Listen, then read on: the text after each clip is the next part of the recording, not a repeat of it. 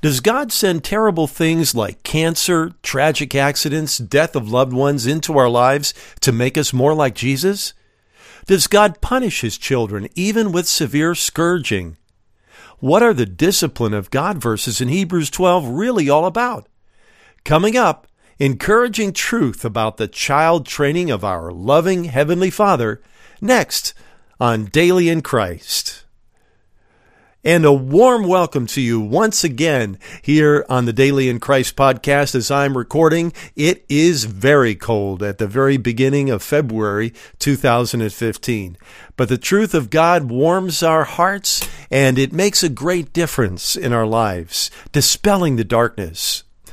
Speaking of darkness, too often we Christians come up with, well, incorrect doctrine when we take verses in Hebrews out of context.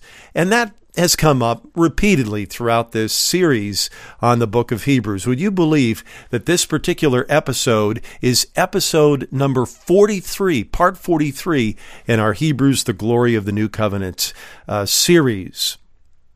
Hebrews is so rich. Hebrews is so critical and essential to understanding the exact way that God relates to us, not on the basis of our performance and failure, but on the basis of God's performance through His Son, Jesus Christ, and His success. His success for us and His success with us.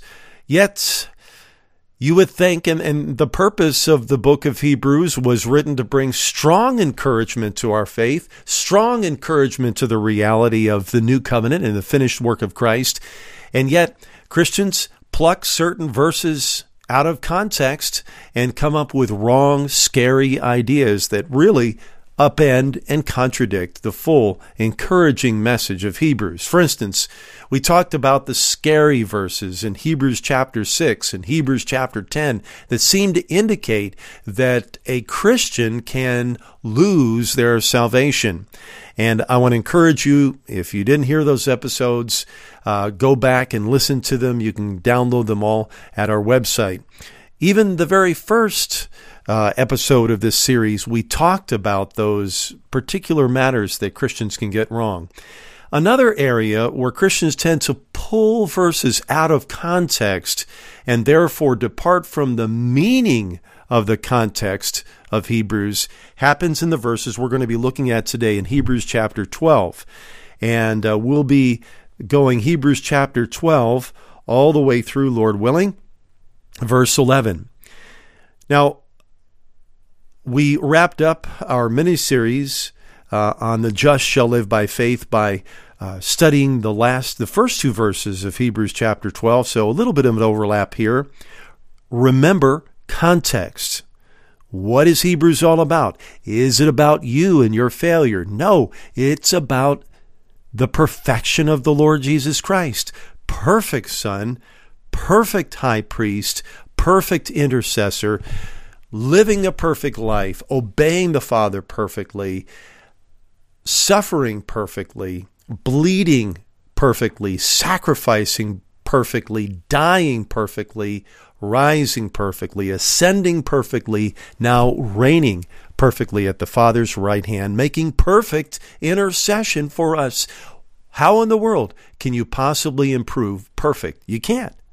That's the strong place of Hebrews. That's the foundation of all of our Christian life. God is relating to us not on the basis of us and our performance, mostly fail compared to His perfect righteousness. He is relating to us on the basis of the Lord Jesus Christ. So, we saw Hebrews 1 through 10, that theme of the perfect Savior and his perfect finished work. And then in Hebrews chapter 11, the just shall live by faith. People say, well, okay, what am I supposed to do? That's the key. The just shall live by faith. Remember what the reformers said. I love how they put this together, and I remind myself of this often. It is by God's grace alone through faith alone, in Christ alone. Let me say that again by God's grace alone, through faith alone, in Christ alone. Now you've got grace It comes out of the heart of our loving Heavenly Father. Grace is the gift of God the Father in totally loving us, totally accepting us, and totally blessing us, not because we're so good and we earned it, but because He is that good and gives it. That's grace. So grace, it's grace alone. We receive the grace through faith alone. But it's not faith in faith, it's faith in Christ alone, who is all. So, we come out of those faith verses, the just shall live by faith. In Hebrews chapter 11, we come into Hebrews chapter 12, first two verses. Therefore, based on that, we also, since we are surrounded by so great a cloud of witnesses, let us lay aside every weight and the sin which so easily ensnares us, and let us run with endurance the race that is set before us, looking unto Jesus, the author and finisher of our faith, who for the joy that was set before him endured the cross, despising the shame, and is sat down at the right hand of the throne of God. For consider him who endured such hostility from sinners against himself, lest you become weary and discouraged in your souls. You have not resisted to bloodshed, striving against sin, and you have forgotten the exhortation which speaks to you as to sons. My son, do not despise the chastening of the Lord, nor be discouraged when you are rebuked by him. For whom the Lord loves, he chastens, and scourges every son whom he receives. If you endure chastening, God deals with you as sons. For what son is there whom a father does not chasten? But if you are without chastening, of which all have become partakers, then you are illegitimate and not sons. Furthermore, we have had human fathers who have corrected us, and we paid them respect. Shall we not much more readily be in subjection to the Father of the spirits and live? For they indeed for a few days chastened us as seemed best to them, but he for our profit, that we may be partakers of his holiness. Now, chastening seems to to be, uh, I'm sorry, now no chastening seems to be joyful for the present, but painful. Nevertheless, afterwards it yields the peaceable fruit of righteousness to those who have been trained by it. You know, for years I've heard messages uh, on these verses in Hebrews, and yet I don't recall anybody preaching or teaching a message on these verses in Hebrews chapter 12 without the critical context of Hebrews itself and the perfection of Christ and the perfection of his finished work. I've heard no one draw out those verses in the context of Hebrews chapter 11, which talks about faith. And so, right there, we're going to have problems in our understanding of these verses unless we snap our minds back and remember the critical context of Hebrews. And we've brought that out many, many times. Now, when you look at verses 3 and 4, actually, before we get to verse 3, uh, there's something here in verse 2 I want you to see. We've spent a number of episodes, uh, something like 11 or 12 of them, that were talking on the subject, the just shall live by faith. There's a very important point that comes out right here in verse 2. It says, Looking unto Jesus, the author and finisher of our faith. Uh, the Hebrew word behind these words, author and finisher, has the concept of a leader who is also the source. So, where does this faith come from? This faith in the just shall live by faith comes from the one who is the author, the leader, and the finisher, the source of our faith. He is the author of it. He is the source of our faith. It's extremely important to keep that in mind. And we're going to develop that thought in just a little bit later in this particular uh, lesson. But let's look at verses 3 and 4. For consider him who endured such hostility from sinners against himself, lest you become weary and discouraged in your souls. You have not resisted to bloodshed, striving against sin. Now remember, Hebrews, this should be obvious, right? Hebrews was written to Jews. And most of those Jews were saved, and most were facing severe persecution. Um, they were facing persecution from primarily from from unsaved Jews. Uh, they were ejected from the temple. Uh, many of them were um, thrown out of their homes. Remember Saul, uh, who became the Apostle Paul? He was on that mission to destroy Christians. That gives you a picture of the kind of severe persecution that those Jewish Christians in the first century were facing. They, as it says in verse 3, now Jesus, there's a, so he's speaking to Jews, Jewish Christians who are suffering persecution. Some of them are saying, I don't understand this.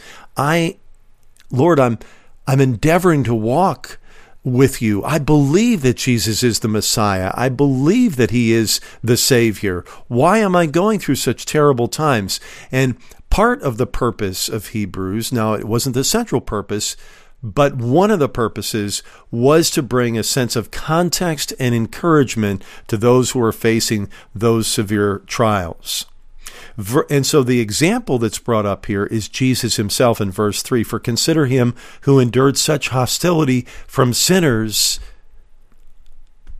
against himself, lest you become weary and discouraged in your souls. He faced hostility from sinners. That's important. There were those, even at the cross, Jesus said, Father, forgive them, for they know not what they do. So keep that in mind. Jesus uh, isn't facing difficulty from cancer. He's not facing difficulty from tragic accidents. He's facing severe trial because of hostility from sinners. Verse 4. It says, You have not resisted bloodshed, striving against sin. Now, I've heard people take this verse, rip it out of context, and say that this is about striving against your own sin. No. Context, please. It says right there that Jesus endured such hostility from sinners. And so the striving against sin isn't strive. Jesus didn't have any sin. Right? But he strove against sin, the sin of sinners that were constantly impacting his life. All this is so important. Let's not create wrong doctrine by ripping verses out of context anywhere in the Bible, especially in the book of Hebrews. Verse 4 has absolutely nothing to do with you striving against your sin. In fact, you should never strive against your sin because if you do, you'll sin more. That's another message altogether. You're saying, Mark, where do you get that from? I encourage you to go to our website, and uh, I have a message there on Romans chapter 7. It talks about what the struggle verses of Romans chapter 7 really mean. I have it in article form and also in podcast form at dailyinchrist.org. This is not about you striving and struggling against your sin. It's about striving against persecuting sinners and the sin that they are committing against you, like they did against Jesus. Proof. Beginning of verse 4, it says, You have not resisted to bloodshed. You know, Many Christians today in the world are facing severe persecution, even martyrdom. We've been hearing about this uh, group IS or ISIS, and around Easter in 2014, they were actually crucifying Christians. In fact, it could be argued that there are more Christians dying for their faith on the earth today than at any other time in the history of the church. And we need to remember them. We need to pray for them. And we need to support them. You see, because these Jewish Christians were facing such awful persecution, they were tempted to ask, Doesn't God love me anymore? Why am I going through this? Why am I going through this terrible trial? You see, that's the whole point of Hebrews chapter 12, verses 5 through 11. It was to answer the question of the, of the Jewish Christian who is facing those hardships, those difficulties in the face of persecution, and bring encouragement that says, God loves you. You are His kids. He is taking care of your kids. Now, I'm not saying that there's no application to us in our trials and temptations. And we're going to get into that. There's a sort of a little bit of a parallel over in uh, James chapter 1. We'll get over into that in a few minutes.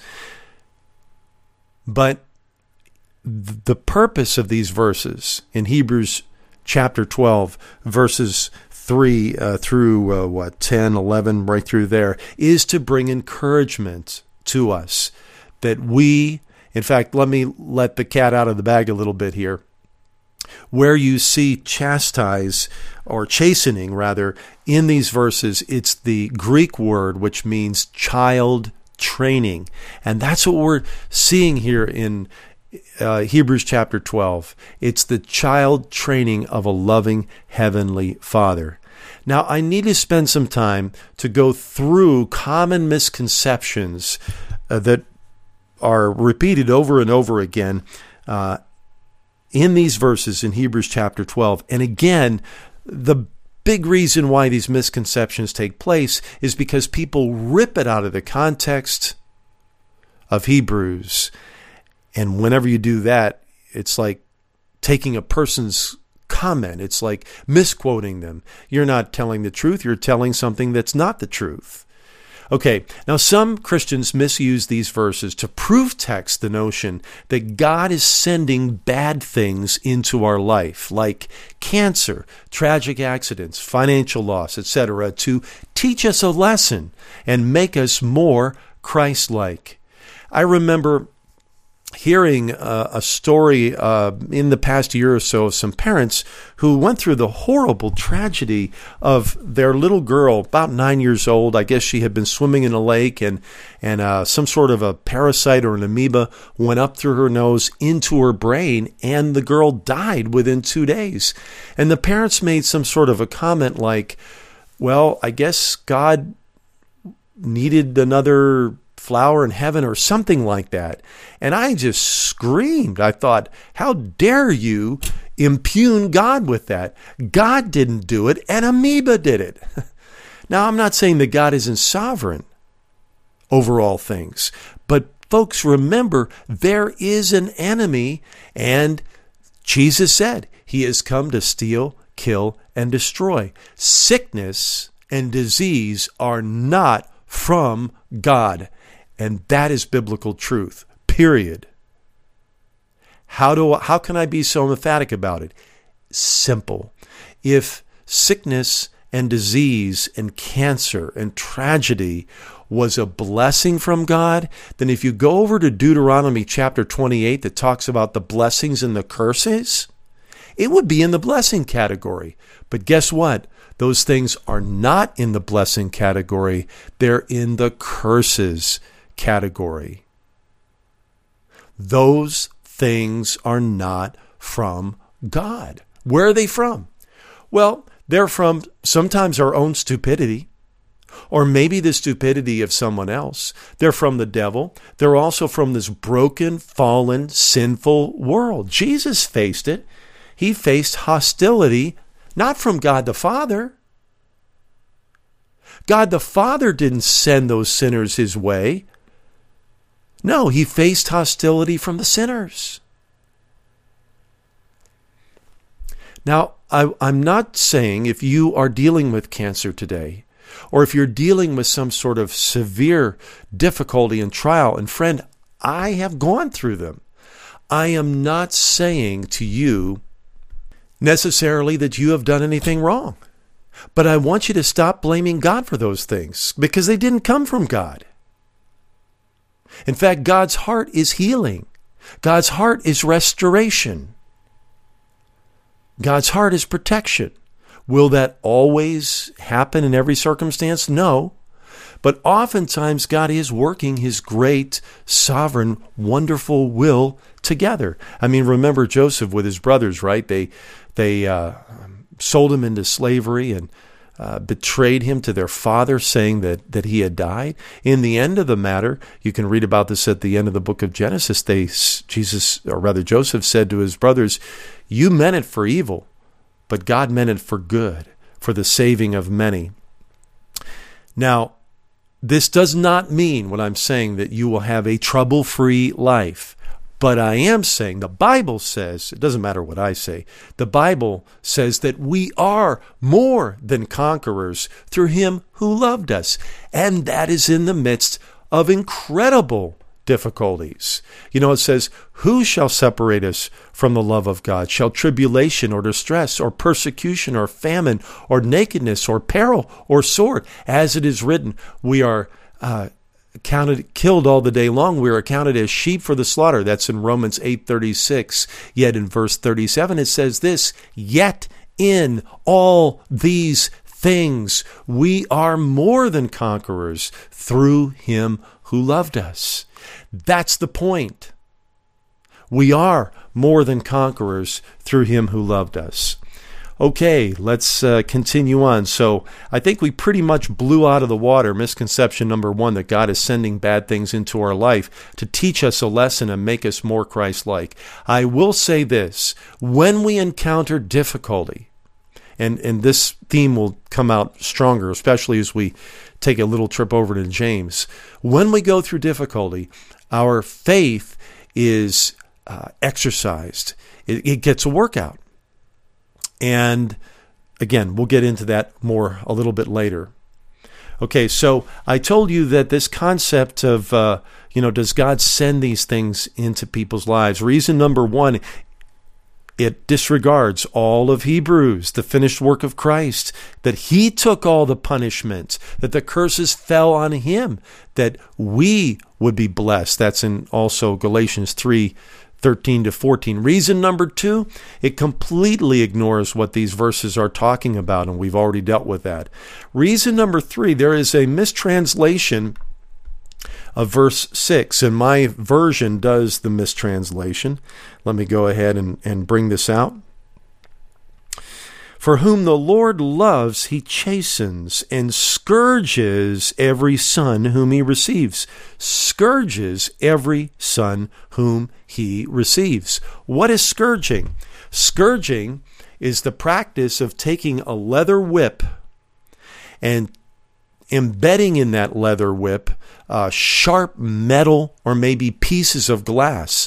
And they would take this thing called a flagellum and they would whip the uh, punishment victim, and those tongs of the flagellum would wrap around their torso and they would yank back and it would literally shred the skin. That is what Jesus went through. He was scourged. So does our Heavenly Father scourge us? No.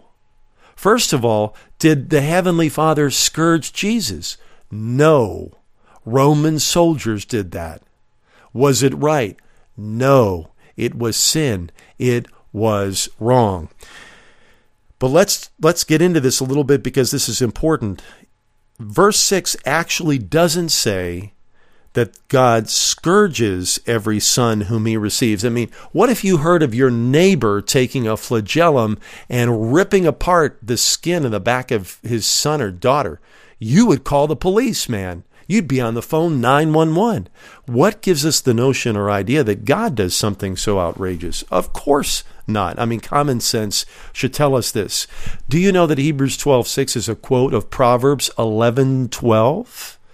And here is Proverbs 3 11 through 12. My son, do not despise the chastening of the Lord, nor detest his correction. For whom the Lord loves, he corrects. Now, that's the point where there's a different word that appears in Hebrews chapter 12, verse 6. In the original in Proverbs 3:12 it says whom he corrects not scourges just as a father the son in whom he delights. Now notice in verse 12 that word that is mistranslated scourges is sandwiched between for whom the Lord loves and just as a father the son in whom he delights. Now, right there in context, you know there's something wrong. Are you saying, Mark, the Bible has got something wrong? No. But remember that the Bible was not originally written in English. The Bible was originally written in the Old Testament in Hebrew and Aramaic, and in the New Testament in Koine Greek. We are translating over into English. English was not the inspired language of the Bible. The original autographs were again written in Hebrew, Aramaic, and Greek. Now, there's a very fine point that gets into this, and um, again, context will give us a clue that something is going on. And when we get into the linguistics, linguistics of this thing, you're really going to see where the real uh, sticking point is. Again, notice the tone of a loving father that we see here in Proverbs chapter 3, verses 11 through 12. And throughout these verses in Hebrews chapter 12, verses 3 through 11, a loving heavenly father. Verse 5 says, And you have forgotten the exhortation which speaks to you as to sons. Verse 6a, For whom the Lord loves, he chastens. And then over in 7, it says, If you endure chastening, God deals with you as sons. I'd like to uh, read a bit from uh, a gentleman who is uh, not only a pastor and a, and a great teacher of God's Word, but he is a professor of linguistics. So this guy has a PhD in the study of languages. I think the guy knows a thing or two about languages. And he's commenting this is in his book, this is Andrew Farley, in his book, God Without Religion. And he talks about the mistranslation of the word translated scourges here in Hebrews chapter 12, verse 6. He writes, Wait, rewind, scourges. That the act of beating someone on the back with a long strip of leather that has shards of sharp metal embedded in it. The metal digs into the person's back and leaves open wounds that can, if left untreated, kill a person. This is precisely what the Roman soldiers did to Jesus before he was taken to the cross to be crucified. If you've seen Mel Gibson's The Passion of the Christ, you know exactly how to picture it. This is not what most parents of the day did to their disobedient children. After all, it could kill them. Is this how God treats us as His children? First, it's important to note that the phrase, and he scourges every son whom he receives, Hebrews chapter 12, verse 6, was added to the Proverbs 3:12 quote. It does not appear in the Old Testament passage. Even more interesting, there's a Hebrew term, bigeret, that can mean to scourge or to inquire into. And the inquire meaning is older than the scourge meaning, as the scourging weapon was invented much later. Is it possible that Hebrews was originally written in Hebrew and that bigeret, also meaning to inquire into, originally appeared in this controversial verse?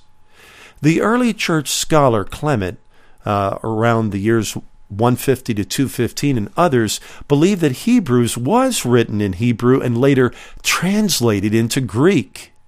Interestingly, more than 150 words used in Hebrews do not appear in any other epistles. In fact, some expressions aren't found in biblical or classical Greek at all. On top of that, the epistle's literary characteristics mirror Hebrew poetry at times. So either Hebrews as a whole or just the altered Old Testament quote in verse 6 may have been written in Hebrew and later translated to Greek. That would mean that the original author used the Hebrew word bigeret, which means to inquire into. So there is both historical and literary evidence that the epistle, or just the altered Old Testament quote, may have been written in Hebrew and later mistranslated using the expression scourge. That's the Greek word mastaguo. I hope you can follow that. Uh, and that is the, the idea that the book of Hebrews may, when it was originally written as a teaching epistle, sort of like a, uh, a, a sermon, may have been originally written in Hebrew because it was addressed to Jewish Christians. And then it was translated to the common literary language of the day of the Old, of the New Testament, Koine Greek.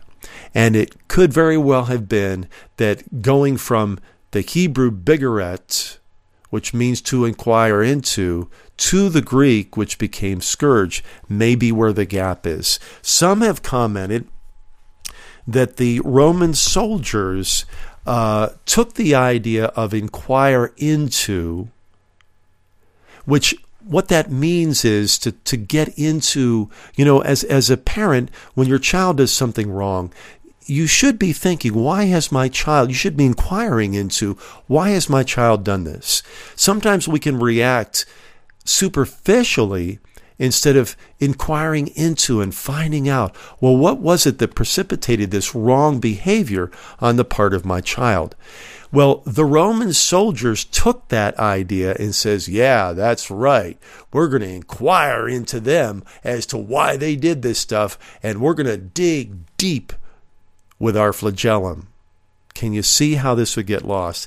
And even if there wasn't all of this talk, and I greatly respect what Andrew Farley is saying here, and again, that comes from his excellent book, God Without Religion. Even if you didn't have that um, important linguistic insight, still take it in context. Hebrews chapter 12 is about our loving Heavenly Father. And furthermore, the idea of chastening means child training. Literally, that's what it means. Finally, and we'll need to move on, the concept of scourge in this fashion completely violates the context of Hebrews. Who was punished? Who was chastised for our iniquities? The Lord Jesus Christ Himself, because He was punished. You, my friend, do not have to take the punishment. Now, I'm not saying that there isn't uh, earthly or temporal consequences for the wrong that we've done in our lives. Sin is bad and it produces bad effects. It hurts people, it disrupts life. And we may be dealing with the uh, natural consequences of our sin, but it isn't God punishing us. In fact, listen to me God will never punish you. All of that punishment was released and satisfied on the Lord Jesus Christ, and we have all of Hebrews to back that up. Okay, so what's it all about? Well, these verses are about the need of a loving father to bring correction in the life of his child. Now, do we like going the wrong way? Well, of course not. You know, going the wrong way wastes time, it re- wastes resources and energy. Going the wrong way hurts us, it could even kill us. I remember many years ago, we were walking in Ricketts Glen, which is a beautiful series of waterfalls that go down the mountains of northeastern Pennsylvania. And uh, we were there, I think it was probably March, and it was still cold and there were places where there was patches of snow and ice. And so there had been a lot of wet ground and we were you start at a lake at the top and then follow a trail that goes down and you pass a series of waterfalls that go down. It's beautiful ricketts glen. Um, but there's one particular place where we went and it was kind of hard to make out where the path was because uh, there had been a lot of rain and it had kind of washed away portions of the trail, and it was hard to make out what's the trail and what's something that looks like a trail that really isn't the trail. Anyway, long story short, what happened to us was we had veered off the trail unknowingly, and uh, we were pushing through some brush and ready to take one more step, and suddenly stopped. We were at the brink of a 90 foot waterfall. Had we taken one more step, we would have fallen nine stories to rocks below. I don't think we would have lived to have told, have done that. Now, our immediate reaction was like, "Oh my," you know, and thanking God for His protection. But we're also thinking, "Boy, you know, it would be nice if someone would have been able to tell us, "Hey, don't go there. Uh, don't take that step." You see, we needed correction, right? Because we were going the wrong way and we could have had a fatal outcome. Correction is needed. None of us are perfect. All of us are learning. It's easy to be going along our way and, and, and, and go the wrong way. We are, and a child lives in a world that is driven by Satan, a world system that is driven by Satan. And the flow of everything is opposite God. And so the need for loving correction in the life of a child is something that indeed a loving parent does. Now, there's another problem that we have with the idea of correcting children. And that is there seems to be a bias today on parents being parents and parents doing their job of uh, raising their children, even disciplining their children so that they learn right from wrong and they also understand how to walk in this world. Uh, when I was a child, for instance, uh, growing up a long time ago now, I remember uh, that it seemed like every mother on our block was like a surrogate mother. You know, she always kept an eye out for us kids whether they were her kids or somebody else's kids. And if we did something wrong and one of those moms saw it, we heard about it. or worse yet, our mothers would have heard about it. But today, if an adult gives a corrective word to a child that is not their own, the parent is offended. Now, we shouldn't be rude, okay? But I remember as a kid, adults, if you did something wrong, invariably they would tell you, hey, you shouldn't be doing that. Um, today, the parent is offended. And I guarantee you that reaction of parents taking offense when someone gives that corrective word to a child that may not be their own, that didn't happen through thousands of years of child rearing. So, why do we do this? Why do we as a society kind of um, look down at correction? Well, on one hand, society has overblown the child the problem of child abuse, which is a real problem. To the point where parents, good parents that need to correct their child are afraid of correcting their child, even painfully, lest they be accused of child abuse. So we live in a culture here in America it may not be in other places as bad. It's bad here in America, where the idea of correction, even correction that may be a bit painful for the moment, uh, is frowned upon. And I think that affects our whole notion of encountering these verses in Hebrews where our reaction when we see this sense of correction of, ooh, it's something painful, it's something that hurts. Yes, it does say that uh, it, it did hurt for a little while. But that pain is not necessarily the pain of punishment. Sometimes when we're with our kids, we're going to tell them, look, you need to get to bed. And the child may not like that because they're playing their favorite video game or whatever and they don't want to go to bed. Or it's a little bit painful when we got to get them up at uh, 6 or 6:30 in the morning because they have to get re- get dressed and get ready to catch a school bus. There are things that even in our own lives as adults that we don't necessarily enjoy. Yeah, the alarm goes off and I may not feel like getting out of bed. It might be a little painful, but I need to do it it's good. And so that's an important setup, and we're going to have to uh, wrap it up for today. We pretty much dealt with the misconceptions of what these verses uh, are talking about in Hebrews chapter 12, verses 3 through 12. It is not the idea of a, of a parent who beats their child. This is the idea, again, of the child, loving child training of a loving heavenly Father. And next time, we're going to be getting into this idea of the trying of our faith. We're going to reach over into James chapter 1, some excellent verses that really talk about this dynamic. And it flows so well with uh, the faith chapter in Hebrews, Hebrews chapter 11. So, Join us next time for Daily in Christ as we continue taking a look at this idea of God as our loving Heavenly Father who really does care for His children and wants to guide them and, yes, even correct us because He is training us. Let's pray. Hmm, Father, I just think about how awesome it is that we can call you Father. And I think of what it says in 1 John chapter 3, behold what manner of love is this that we should be called the children of God and that is what we are. God, in your highest expression of love, all that you did through Jesus in our great salvation and redemption was to bring us into your family, to bring us in as your kids, as your children, even as joint heirs with the Son, the Lord Jesus Christ. Oh, what love! Such great and awesome love that you call us your children and that we can call you our Father.